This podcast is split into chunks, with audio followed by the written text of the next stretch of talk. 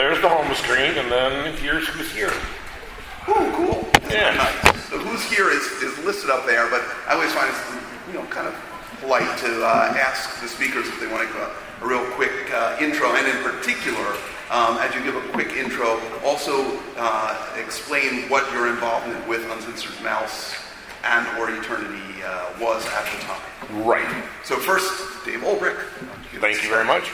I was Dave. I was the publisher of the Uncensored Mouse. I was a publisher at Malibu for its entire existence until we were purchased by Marvel.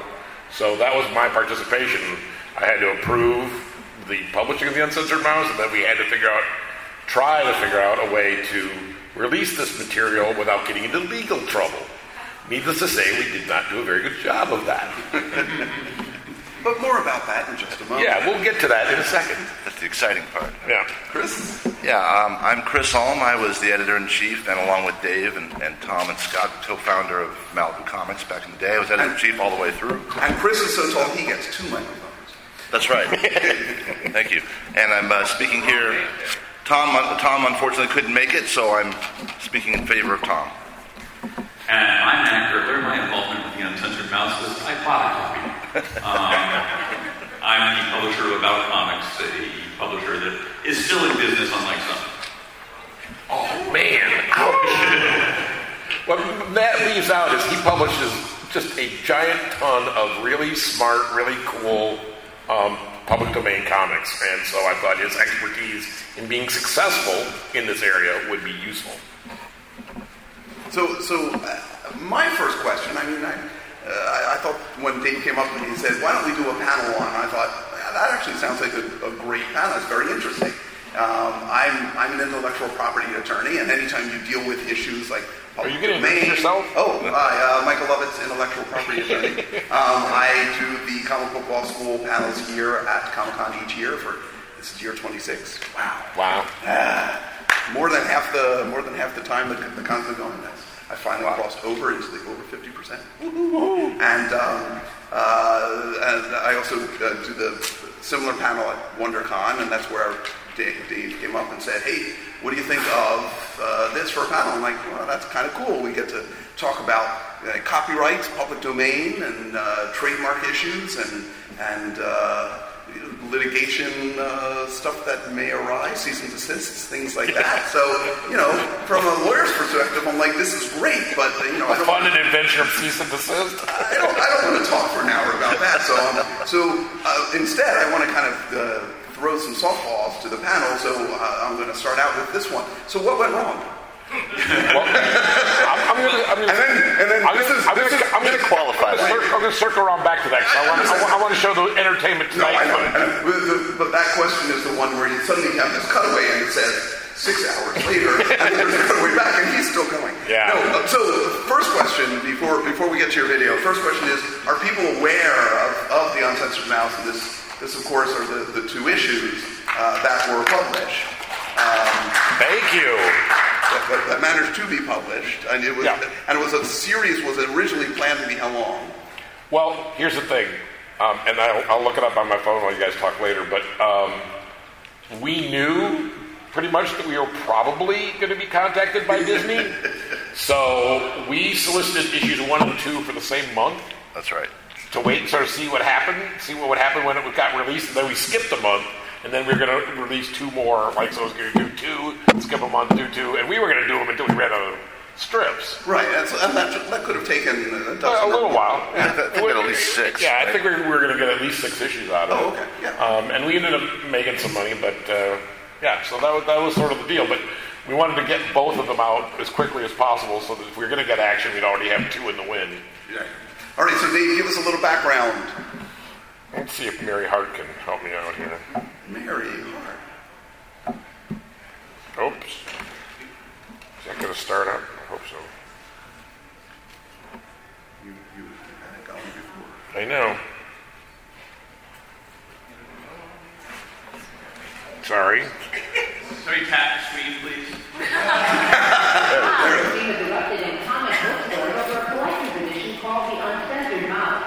Special issue featured reprints of the Mickey Mouse cartoons strip of the 1930s, originally published in newspapers shortly after Mickey became a big hit in movies. A lot of customers come in and expect to see something really outlandish, and what they see is Mickey is not the real saccharine kind of bland character that they're used to. But I guess that Mickey. What they're seeing instead is a Mickey involved in various scenes depicting violence, petty vice, and racial stereotypes. You see Mickey with a gun, shooting unsuspecting animals for food. You see Mickey at one point he's being chased by cannibals who are very, very stereotyped. Illustrators working under Walt Disney are generally credited with the ideas and the artwork in the comic strip, but some collectors say that Mickey in the 30s was simply a product of his time. Of course, the strips of the 1930s were much more bawdy anyway, with ethnic stereotypes and very slapstick violence. And when Walt decided to come up with a comic strip, he followed those examples. But that's a long way from Mickey Mouse now, a mouse who serves as the corporate trademark for the huge Disney Corporation and whose image is worth millions. Publishers of The Uncensored Mouse are believed to be operating under the assumption that original copyrights to the comic strip were never maintained. Uncertainty as to whether they'll be able to continue distributing the book has piqued the interest of collectors. Once we're sold out, what we will do is we will go around looking to buy them. The ones that we buy for a price, we will sell at whatever the market will bear. Disney attorney Dave Seedman Comics has been notified by mail that the corporation considers use of the script an infringement of their character, and they intend to take whatever action necessary to protect the image of Mickey Mouse. Now, I was a comic book collector back in the day, and I remember the price escalation that occurred after those issues came out. Yeah. So that was very interesting, the commentary from the comic book store owners saying, we'll sell it at whatever price we're going to sell it at. So. Yeah, and it went up to $20 or $25 for each one at some point. I think the highest I ever saw was $30 for number one and like $20 or $25 for number two. Yeah, and I just bought copies again for myself at cover price. So, if you shop at the right place, you can still get them for $2.50 or $3. What was the print run that we actually hit, Dave? Do you remember? It was like 15,000 or something. Yeah, it was north of 15, but under 20, I think. Because I know we made, we did a nice bit of business on it, and Disney never sued us. Actually, they just sent us a cease and desist. And then so we went over our options with our lawyer and decided, we're not going to do that anymore. And then let's take us through this a little bit. So, okay. So let's talk about the genesis of the project. So someone came to you and said, "Hey, Dave, I got this great idea. Right. Here's how we can make some money." All right. So, as Chris was rightly pointing out, we had been in this business for quite a while. We want to talk about Sherlock Holmes and we've been working with the different people to do PD strips for a long time. So we did Charlie Chan and we did Sherlock Holmes. Yeah. And it was just really kind of great to bring these historical strips back out to the marketplace. And the same people that we were working with on these other strips brought up that they have these Mickey Mouse strips that were somehow had fallen into the public domain. And we didn't believe it at first. I remember having to go round and round about whether it was real. Yeah. And then it was, and then we had to have a breakfast meeting over whether we should proceed or not. Yeah, people don't understand that things copyrighted in the 1930s are inherently in the public domain, but back then you had to renew your copyright after a number of years, and if you failed to do that, then the material fell into the public domain. Right, so under the 1909 Act, which was in place at the time these particular strips were originally printed, the 1909 Act gave you protection for 28 years, assuming that you put copyright notice on it and that you filed your copyright registration within X number of years of that registration. So as long as you did your lovely little niceties, you got a registration that lasted for 28 years. And that could be renewed for an additional 28 years, but if you didn't renew it, then it entered the public domain because the U.S., unlike the rest of the world, had this renewal system in place. It's different today, but at that time, you needed to do the renewals. And these Mickey Mouse strips were not alone as being the things that did not get renewed. There were other old classic comic strips, some of which you've mentioned, that either expired because the 56 years had passed, or had earlier expired because they never got renewed in the first place. Yeah, I don't believe those were ever reprinted. The Disney strips were ever reprinted anywhere else, right? Apart from the original. No, I don't think so. I think this is the only attempt, at least that I'm aware of so far, of somebody trying to bring this, the stuff that actually is public domain. Nobody wants to fight Disney for the right to try. So after we had that breakfast meeting and decided, okay, let's do it, then the question becomes how. How do you do it with the... giving yourself the best chance to not get into trouble. So Michael was pointing out that he thought we were pretty smart. Can you list off the reason why you thought we were smart? Just like to hear how smart you are. Oh, I do. Are you kidding me? It's all. I live for that. So anyway, those are the covers. So the thing that people often forget when it comes to copyright and trying to reprint things that are in the public domain. Frankenstein, for instance, Mary Shelley's Frankenstein. Public domain. It's over 150 years old at this point. Yeah. It entered the public domain long, long ago. And so someone will come along and say, I want to do a comic book based on that book. And once something enters the public domain, all of the rights, all of the monopolistic rights that are granted by the copyright statute cease to exist. So that those limited rights of I'm the one who can create derivative works, I'm the one who can... to reprint the work, I can sell copies of the work, all these different things, those vanish in terms of the monopoly, and then anyone else is entitled to go along and do it. So if you have a novel like Frankenstein that enters the public domain, you can say, hey, I'm going to slavishly reproduce it and I'm going to type it out again and put out a new edition of the book itself. That's fine, it's in the public domain. Hey, I'm going to create a movie based on that. That's fine, it's in the public domain. Or I'm going to do a comic book. So first Universal comes along and does movies. Movies about Frankenstein with the flat top and the bolts in the neck and the little scars and everything. And they produce those movies. And then maybe 10 or 15 years later, someone says, hey, I want to do something I'm going to do a comic book based on Frankenstein. And I draw a Frankenstein that has a flat top and the bolts in the neck and the scars because that's how Frankenstein looks, right? I mean, I read the book, I saw the movie, that's how Frankenstein looks. So the thing people fail to take into account is, yes, the copyright in the original novel is in the public domain. I can reprint, reproduce, create derivative works based on that novel.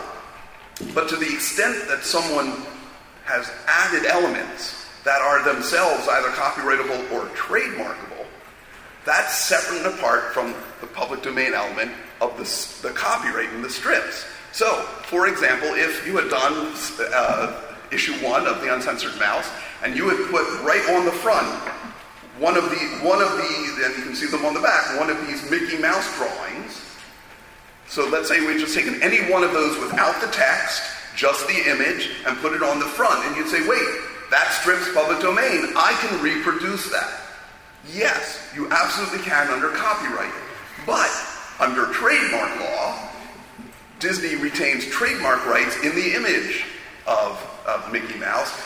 And as a result, your use of it in any capacity that could be arguably branding of your product gives this affiliation, association, or other elements that the trademark owner can then turn around and say, no, you're confusing the public into believing that this is authentic, official, licensed, authorized publication, when in fact we've never done that, you must stop it. So the use of a totally black cover, that's brilliant, right? There's no indicia. You use The Uncensored Mouse, okay, well, what does that mean? Well, anyone in the comics and comic strip field is going to say, mouse, I wonder which mouse, and what's the most famous mouse? Usually the first thing people think of is Mickey Mouse. So it kind of gives you the suggestion of Mickey Mouse without stating it. And so you look at that and it's like, oh, that's kind of a brilliant approach. Unfortunately. Well, that was 100% intentional, right? Right, oh yeah. We argued over what we should call it. We knew we couldn't use Mickey Mouse in any way, shape, or form. We knew a bunch of other stuff that you couldn't use anything that smelled of Mickey Mouse to sell it, and a cover is considered a sales document, as much as people like to think otherwise. Right. So that's why we made sure that it was completely black. And even the little box there that sort of gives you more information about what's inside, says Floyd Gottfredson, the guy who drew the strip, but it does not say Mickey Mouse anywhere. Yeah, although people who recognize the name Floyd Gottfredson would also know where it is. Floyd's only really famous for drawing Mickey Mouse. Right. And the official Disney Comics, whoever had it right at that point, I believe, were running Floyd Gottfredson material and labeling it as such.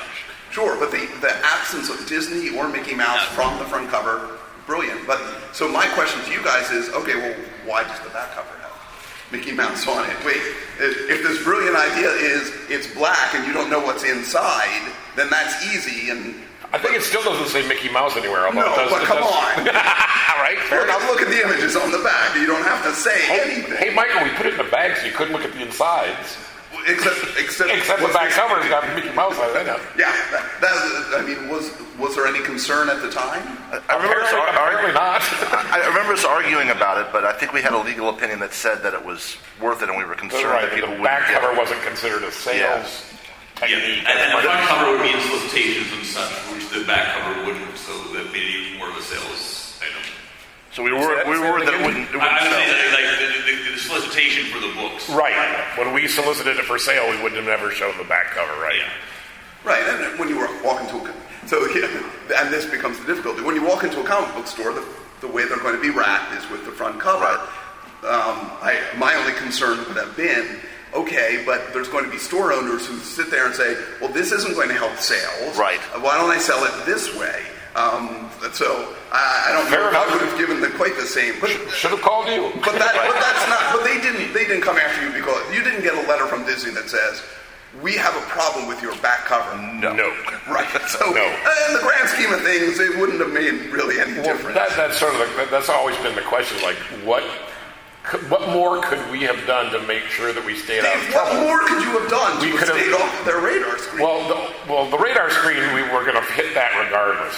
So we expected a letter, but the one thing we could have done was not print the one strip in the two books that actually hadn't fallen into public domain yet.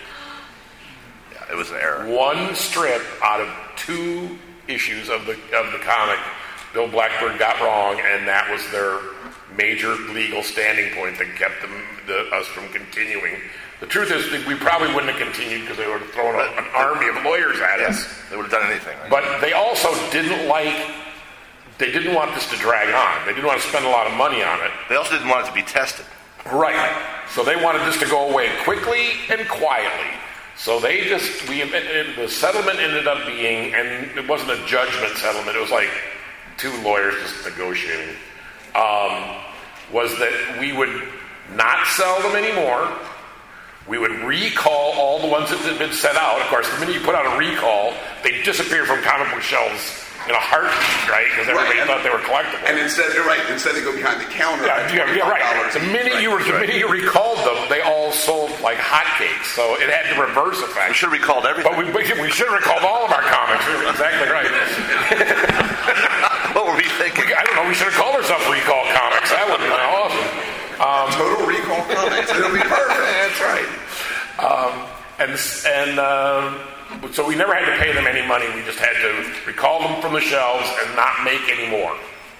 And we ended up, I think, at the end of the day, the bookkeeping on it was $10,000 or something for the two issues, which kept the doors on, the lights open, and paid a little payroll. So it pretty much did what we wanted to do, except we wish we could have done it for a little longer. So you got the cease and desist letter. Yep. It had a monetary demand? I don't think so. I don't remember asking for money. Yeah. No. They never merely stopped. Yeah. Stopped. Yes. Yeah. Right. Yeah. Please don't please don't publicize this anymore. Yeah. Perhaps you're not aware. Don't tell anyone. Perhaps you're not aware that we don't want this to be out there in the public. But please stop putting this out there in the public. Yeah. That's fascinating. All right. So then I just wanted to show, when I showed the back covers, it was hard to read the copy, but once again, there's no mention of Mickey Mouse or Disney anywhere in that copy. And then here's what we ran for an inside front cover indicia, if that makes any difference. You tell me, Michael, you're the expert. Once you've purchased the product and you're already in there, the arguments of trademark use diminish substantially. Right. Because really, as you pointed out, it's the cover that most people see and identify as the branding. So in terms of fair use elements, on the copyright side, you're in good stead, unless that image of Mickey came from the one strip that wasn't in the right. We do call out that Mickey Mouse is a registered trademark on the indicia right there, which is appropriate and proper. Yep, Mickey Mouse is a registered trademark. I think that's one of the reasons I thought we could put it on the back cover too, is because we did call it out. Yeah, maybe. So you gave appropriate attribution and notice to the rest of the world that it's protected. Yeah. We did a lot of stuff right. No, absolutely. And we still, and look, that's something that happens a lot in the legal world, is people can take all of the right steps and the right approaches, and especially when you're dealing with things which are they or aren't they legal. So I'm going to do a parody, and this parody is going to be about X, Y, and Z. And you go to a lawyer, and the lawyer gets to tell you, yes, you have a great parody defense. But you have to remember that when someone says you have a great parody defense, the implication there is you're defending yourself from something. You're creating billable hours? A lawsuit. You're creating billable hours? Is that what you're saying? Absolutely, which I encourage wholeheartedly. All of my clients who can afford it. So, but if you hadn't made the mistake on the one strip, it's still likely that Disney would have gone after you. I can honestly say that even if we would have been completely in the right and that one errant strip hadn't been in there, I think it still would have gone down exactly the way it went down. Absolutely, yeah, that makes sense. Sometimes. Yeah, I mean that's your opinion too, right? Based on facts at hand. Yeah, I mean I'm very careful with what I publish. As public domain is in the public domain. Not everything I publish is public domain, a lot of it's licensed. But even so, it's rarely would be worth it for me to go up against anybody who's willing to bring a lawyer to it. Right, yeah. More than one lawyer, for sure. Yeah. And Disney has a few lawyers. They got a few lawyers. So anyway, this is some of the reasons why people speculated that Disney didn't want it to be... and somebody said something to me once that the nature of the strips themselves, because they were so racist, was the reason they didn't get renewed. But I don't think that makes any sense. Well, it may have just buried it. It does? No. So the racist nature of the strips, to me, makes it shouldn't impact on the renewal or non-renewal. Yeah, that's what I thought too. You would think, particularly because if I'm Disney and I don't want those out and about for people to see. I want control of them. I want that monopoly that I had to continue. So if anything, I would want to renew the copyright and make sure that I have total control over what happens with them. But I don't know that everyone was thinking that way at that time. I'll bet they were just forgotten. Exactly. Right. It's like, what are the things that are making us money, and what, you know, what are we worried about, and let's maintain those, and anything else, who cares? Why are we worrying about it? Nobody's going to bother stealing something that's not worthwhile. Why spend the money to protect it? I think is right. Yeah. It's not like there would be the Tribune syndicate that would come along and say, "Hey, you stopped maintaining the copyright. We want to now print those in amongst our other comic strips." Tribune's not going to do that because who's going to take that risk? Who's going to have that worry involved? So, from one perspective, it's we're not using it, why bother, just let it go, it's not making any money for us, it's not something that's on our radar in any way, shape, or form. Yeah, just let it lapse. Who cares? I'm convinced that they thought that it was protected. It's when the lawyers first contacted us, I think they thought it was. They might found out it wasn't. No, I had a similar issue for one client that involved like the Terry and the Pirate strips. Right.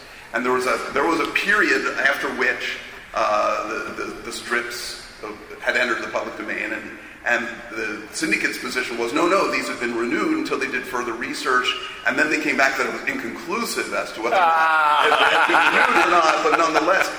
And look, and then you have these back and forth, you have these discussions, you have these investigations, and, you know, $30,000 later, you're still trying to figure out what the two sides want to do about it, and if you pocketed $10,000 off of the issues, well, that was kind of a waste to have the back and forth at that point, so much easier just to say, this was fun, it was an interesting experiment, we got this stuff back out there for fans to see, and it's, you know, I bought these off of eBay just a few weeks ago, and they're there. What did you pay for them? Do you remember? I have the slip in. Cover price, probably. Each. Yeah, I think I might have paid $5 each. Okay.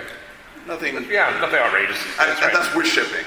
Right, and you got to figure out inflation too. I mean, yeah, it was $2.50 in 1989. But someone who's interested in this stuff, you get to see it. But look, Disney is known for burying some of these things. Yep. And when's the last time anyone saw Song of the South?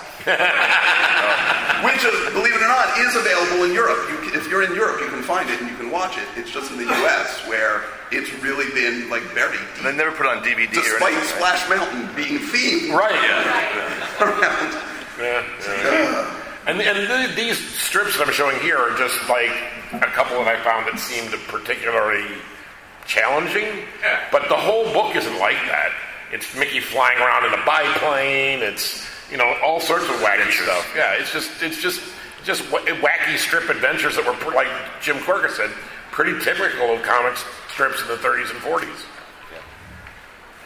Yeah, and I remember growing up watching Tom and Jerry cartoons with that large black Southern woman who you only see her leg. Right. Yeah. And the apron, right? So the legs and the apron, yeah. But again, it's like where have those gone?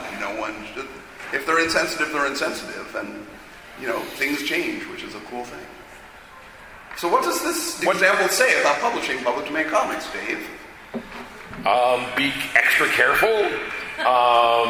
Know the rules in terms of if you're gonna. Like I said, we did so many things right, as Michael pointed out, in terms of not infringing on their trademark. So be aware of exactly the rules of the game you're playing, I think is the most important thing. And then obviously check all your boxes to make sure the stuff you're actually printing is all in the public domain. But now here's an interesting question that I have for you, because at the time this probably wasn't so prevalent, so something you might not have thought about, but did you have insurance? Did you have the liability, errors and omissions insurance that would be sufficient to cover what they commonly refer to as advertising injury? Yes. Yes, we did. What, Chris? No. Something. You cleared your throat. I heard it all the way over here. I was trying to remember, and I was going to say, I hope so. I know that we had the insurance, but I think knowing Scott, it probably had a huge deductible. But in terms of being ultra careful, that's one of the things that people don't necessarily think about. You can be ultra careful about researching it and finding that one strip that wasn't supposed to be in there and managing to take it out. But sometimes it's business preparation in addition that can be helpful. Yeah, errors and omissions insurance is not fun. I mean, there's no aspect of it that's fun. You just feel like you're paying for nothing all the time. Right? Absolutely, but in those few times when something happens, it's nice to be able to say, hey, the insurance company will pay for the attorney to defend this. Right. We can kind of step back and not worry, and we can keep going with issues 3 and 4 and 5 and 6 and maybe build up a little more of a war chest. And so. Yeah, I think the attorney's bill on this was paid for partly by our insurance, frankly. Oh, that's good. If memory serves, but... We didn't, I don't even know, I probably went through the whole deductible, but not much more. But we were covered. Well, what other things, what other takeaways? Do you have to be careful who you choose, whose public domain material you're using? Well, yeah. The more dead and the more broke they are, the more likely you can go ahead and grab up their stuff. It's sort of, unfortunately, the rule. Well, I'm just thinking of one example I dealt with recently where I spent a lot of last year reprinting non-cartoon booklets from the 1950s. And he didn't say he was publishing. He said he was publishing non-cartoons. He means cartoons about ladies dressed as penguins. Cartoons. Yes, those kinds of nuns. By the way, I'll be talking about that in this room on Sunday at 4 p.m. 2 p.m. And I did some research on. One of the artists realized that his son, who's still alive, was a lawyer. So what I did was I contacted him before I published, told him I thought it was in the public domain, and that I was going to publish on that basis, and I was going to be respectful and all that. And therefore, I gave him a chance to react beforehand, either to let me know that he's going to sue me regardless, in which case I would have actually backed off, or to work it out for himself and not have an immediate reaction when he saw his father's work being exploited that there was somebody to come after. Yeah. And that was me being cautious in that way. Hey, Chris, do you remember when we were having our discussion about deciding whether to go forward with this? Because I know that we definitely had table discussions where we went, okay, do we ask permission and get some executive somewhere that holds us up just because he can, or do we publish it and then ask for forgiveness later? We definitely had that conversation. Right.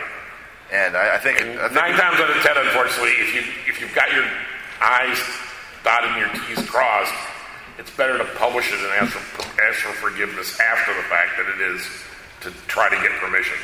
Because you can grow very, very old and very, very broke waiting for some doofus to give you permission. Yeah, hell, your ears can turn white. I mean, sorry, Dave.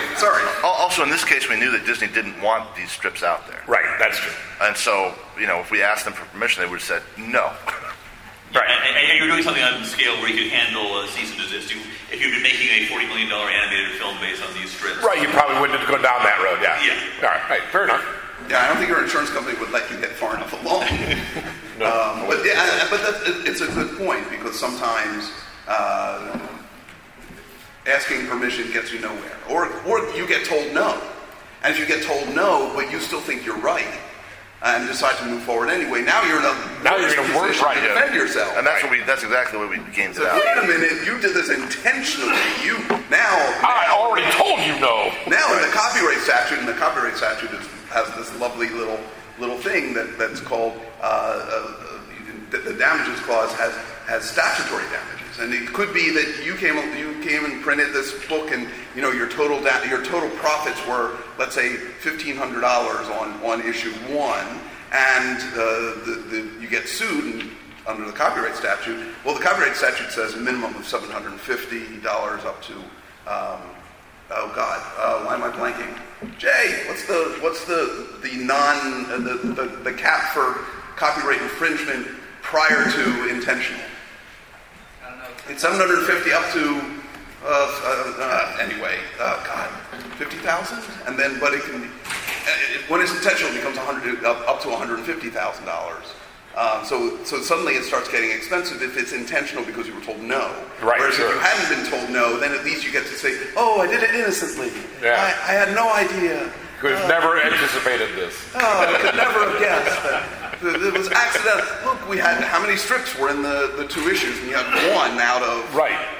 And each strip took up a third of a page. So you're talking about a third of a page in a 40-page book and then another 32-page book. Right, so you probably had a couple hundred strips in there total, of which there was one. And if you're in front of a judge and say intentional versus non-intentional, that's a pretty good position to be able to say that, look, it was completely unintentional. We did the research, we did things we did. Gosh, we missed one that was awful. We'll never do it again. We'll never reprint that issue again. But now we're going to go on our way. Sure. But if you've tried to ask permission and they say, no, you have a problem, then you're opening up a bigger Pandora's box. Hey, Ned, I've got a question. Uh-oh. If somebody in the audience wanted to publish stuff that's in the public domain, is there a registry they could refer to and go to and I want that one and that one and that one? Is there a menu somewhere they can just of stuff they start hoovering up? And do you do that? Well, what I do is when I see something that I think might be in the public domain, which is largely stuff published before 1963 when it needed renewal, I go to copyright.gov. And at copyright.gov, they've got a computerized database of all the registrations, including renewals, from 1978 on. And you can do a search for that particular item and see whether it was renewed. But you do want to go back and see if you can check the original. They put out books every year of the copyright, and those have all been scanned now and are available online. I don't, unfortunately, have an address that for you right at the moment, but even Google Books can search those for you. And there you can check the original registration, see what name it was registered under, see, you get the right registration year, because it may have been within a year of when it was actually published, and then you can know what years to look at the renewal for. Okay. That's a great answer. That's awesome. Thank you. Yeah. So really, things from after 1950, you just by going to copyright.gov, you would be able to find the renewal or not. Would it be better to have a lawyer do that, Michael? Well, one of the nice things about having a lawyer do that is the database is still being updated and still being worked on, and the Copyright Office continues to work through all of these old records that are in card catalogs. So if you go down to the Copyright Office, you can actually search by hand going through all the card catalogs and everything, which is a great deal of fun, although now there are large chunks of drawers missing because they're being taken to the database rooms to input the data in, so you have these gaps anyway. But having an attorney do it or a service do it sometimes will be more beneficial for a couple reasons. One, they're going to undertake some of that by hand searching that may need to be done. But also because from a liability perspective, you've got the imprimatur of whoever did the search for you saying, hey, this is the search that was done, and you get to put that in your files and say, some of them are certifying it at some point, right? But even before, if you are thinking about doing that, go to copyright.gov, do the search, because then if you find the registration there, you don't have to hire somebody to do it. Absolutely. Absolutely. They may be better at proving there is no registration, but you can disprove that often with a very quick check. And that is absolutely correct, and that is the first thing you should do is why pay someone else to do what you can do in 30 seconds by going to the database page and doing that quick search. But exactly.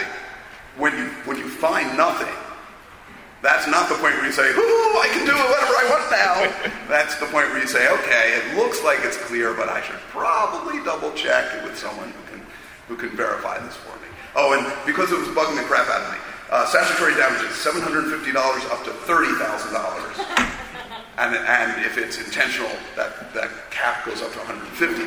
That stuff just runs around the back of your brain? No, I Googled it. Oh, you Googled it. Okay, good. So it was like driving me nuts. I had to look it up. If you had that stuck in your hard drive, that would have been amazing. Yes. Chris, I have a question for you about public domain characters. Yes. If you were to decide that you wanted to resurrect a public domain character, what would be the first 3 or 4 criteria you'd use to decide that this old thing might be a good new thing? That's a great question. Thank you. And I know it's the way you think about stuff, so I'm glad to play to your strengths. We actually did that at Malibu for the Centaur characters. Oh, for the Protectors, right. And we renamed them the Protectors, and we brought some of them characters. We actually changed the names. Some of the characters, we kept the names the same. We tried to modernize and create sort of a new world around some of those characters, which weren't really in a common universe back then either. They were just characters that were standing alone. Yeah. So I think the way to think about it is there anything relevant about these characters now in terms of their core, like if you compare the Golden Age Flash to the Silver Age Flash, is there something there that you can put a new stamp on it but still keep the powers or keep some aspects of that original character? Right. And there were some really cool ones, So that's why we decided to do with the Protectors. That's how we think about anything else. Scratch. So you're saying the original characters that the Protectors were based on were in the public domain? Yes. They were published. When were they originally published? I believe in the 40s. Yeah, those were written in the 1940s. Yeah. There may have been some that was late, like the late 30s. Yeah. Yeah, there were some of the earliest. Centaur Publishing. See, like the horse with, like a horse human. I've got a question. When you released Uncensored Mouse. Yeah. What did you do about distribution to foreign countries where the Mickey Mouse strips might not have been in the public domain? Because we didn't solicit them internationally, we just gave them to Diamond to do with as they pleased. That didn't turn out to be an issue, believe it or not. It might have, though. It might have been if it had gone further, for sure. And I remember having a discussion with Diamond about whether they wanted to send them to Diamond UK, because Diamond UK was distributing to not just, like the very first fan letter we ever got, I don't know if Chris remembers this, very first fan letter we got from any publishing Malibu ever did was a fan letter from Germany. Before anybody in America ever said, we love Malibu Comics, some guy from Germany actually got a letter to us about how much he loved Dark Wolf. It was Dark Wolf. I thought it was Libby Ellis at first, but it was Dark Wolf. Yeah, it was Dark Wolf. Yeah, so it's so kind of you never know what the reach, never know what your reach is until you start putting stuff into the world. And were those reprints books? Reprint books at that? No, that was an original. Dark Wolf was a new original thing, but. Okay. Interesting, because people here don't realize, people in the U.S. don't realize to the degree that the comic book form is really idolized outside the U.S. In France, when they do the Angoulême Festival, it's paid for by the Ministry of Culture. Yeah. I mean, right. It's considered real and legitimate form of publishing and entertainment, not just kiddie books or funny books, like my grandmother used to call them, having no value or social relevance. So it doesn't surprise me that your first letter came from Germany because of the love outside the U.S. But yeah, we did have a discussion, Matt, about whether we were going to send them to Diamond UK or not. I don't know. Does anybody have any questions? I don't want to get deep into the weeds on this, but right, Mr. Right. I'm thinking like Marvel with Daredevil and some of these things that were out there, and suddenly now they are trademarked in the modern world. You know, how do you drag that back into the bar? So this is the interesting thing when we talk about the dichotomy between copyrights and trademarks. Yeah, it's only trademarks. So you can have an old character like the Daredevil from the 40s, I think it was. And in terms of the copyright lasts for whatever the term of copyright is. So from that era, it would have been 28 years plus an additional 28 for the extension, possibly extended beyond that with the Byrne legislation that came through in the late 80s. I think it was 89, which extended it to life plus 70, or for pre-published works published prior to 78 would have been 95 years from publication. So in the 40s, you're still good. You're still covered. But those copyrights continue to exist. But trademarks only exist as long as they're being used commercially. So if the Daredevil comic from the 40s stops publication later in the 40s or early in the 50s and then isn't used, well, the trademark lapses. And once the trademark lapses, it would be available for anyone else to adopt and move forward with. And that's what happened with Captain Marvel, right? Exactly. So, and we did that too. A long time ago, DC published this really cool comic called Strange Sports Stories. And then they let it go fallow for, 5, 6, 10 years or whatever. We're like, we like that title. So Malibu published their own Strange Sports Stories books. I mean, they didn't use any of their stories. We used our own stories, so we were cool with copyright. But we could use the name because DC wasn't using it anymore. And I think it's 2 years, right? So three years of a 3-year lapse in use is prima facie evidence of abandonment. But what has to be demonstrated is that it was abandoned with no intention to resume use. Right. So in the case of whoever was publishing Daredevil, if the company goes out of business, right. It's pretty easy to say that there's no intention to resume use. In the case of DC, that's a little harder. Right, Mr. Seedman. Yeah. Good to see you, David, by the way. Hi, Dave. Hi. Some of the guys up there know me. My name is David Seedman, and I wanted to give a different perspective because I was at the time. An editor at Disney Comics when they were publishing their own comic books. I was the editor of Mickey Mouse Adventures comic books. And when I heard about this, my first thought is, oh my God, they're going to get eaten alive. And then my next thought was, but I really want to see these strips. We did too. Even within the company, these things are not easy to come by. You have to go through old books that I don't even think at the time they had all of the old strips easily available. So, first, congratulations and thank you. You're welcome. But since I don't work for the Disney company anymore, I can say that. And I just wanted to give the inside view, and I wasn't the only one there. All of us. You have to understand. All of us working within Disney, we were not all corporate types and attorneys. We were writers and artists and people who loved cartoons and comics and knew about Gottfredson. One of the artists right next to ours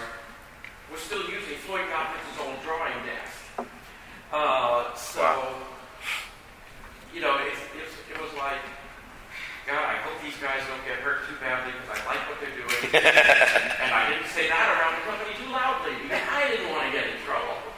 So anyway, just wanted to give another perspective from inside.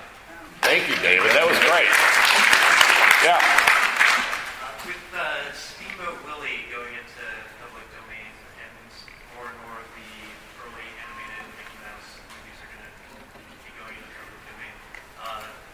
And you said that Disney doesn't want that, or didn't want that to be tested. Do you think that there's going to be more people trying to test Disney with Steamboat Willie and stuff like Maybe that? It sort of depends on how many senators they can buy, because they might need to create new legislation to because they keep Mike, am I getting that wrong? Well, they keep sort of extending to help the big corporations keep that stuff not fall in the PD, right? There are all kinds of theories and conspiracy theories about how the big corporations are going to try to get Congress to keep these copyrights going forever and ever. And I had one of those weird thoughts when we had the Citizens United case come down, which basically says, hey, a corporation is a person and can do certain things like a person. I'm like, well, let's look at the copyright statute. The copyright statute says life plus 70. Well, if a corporation can be a person, do we measure the corporation's life and then add 70? In which case, these things would never expire or would only expire once the corporation is dead and gone for 70 years. Right. So you can imagine all kinds of scenarios where these things can be extended. But the reality is everyone got bent out of shape when we went to Life Plus 50, and then what was pointed out was, but that's what the rest of the world had done. Every other civilized country's copyright laws had copyright protection that was Life Plus 50, except those who had Life Plus 70.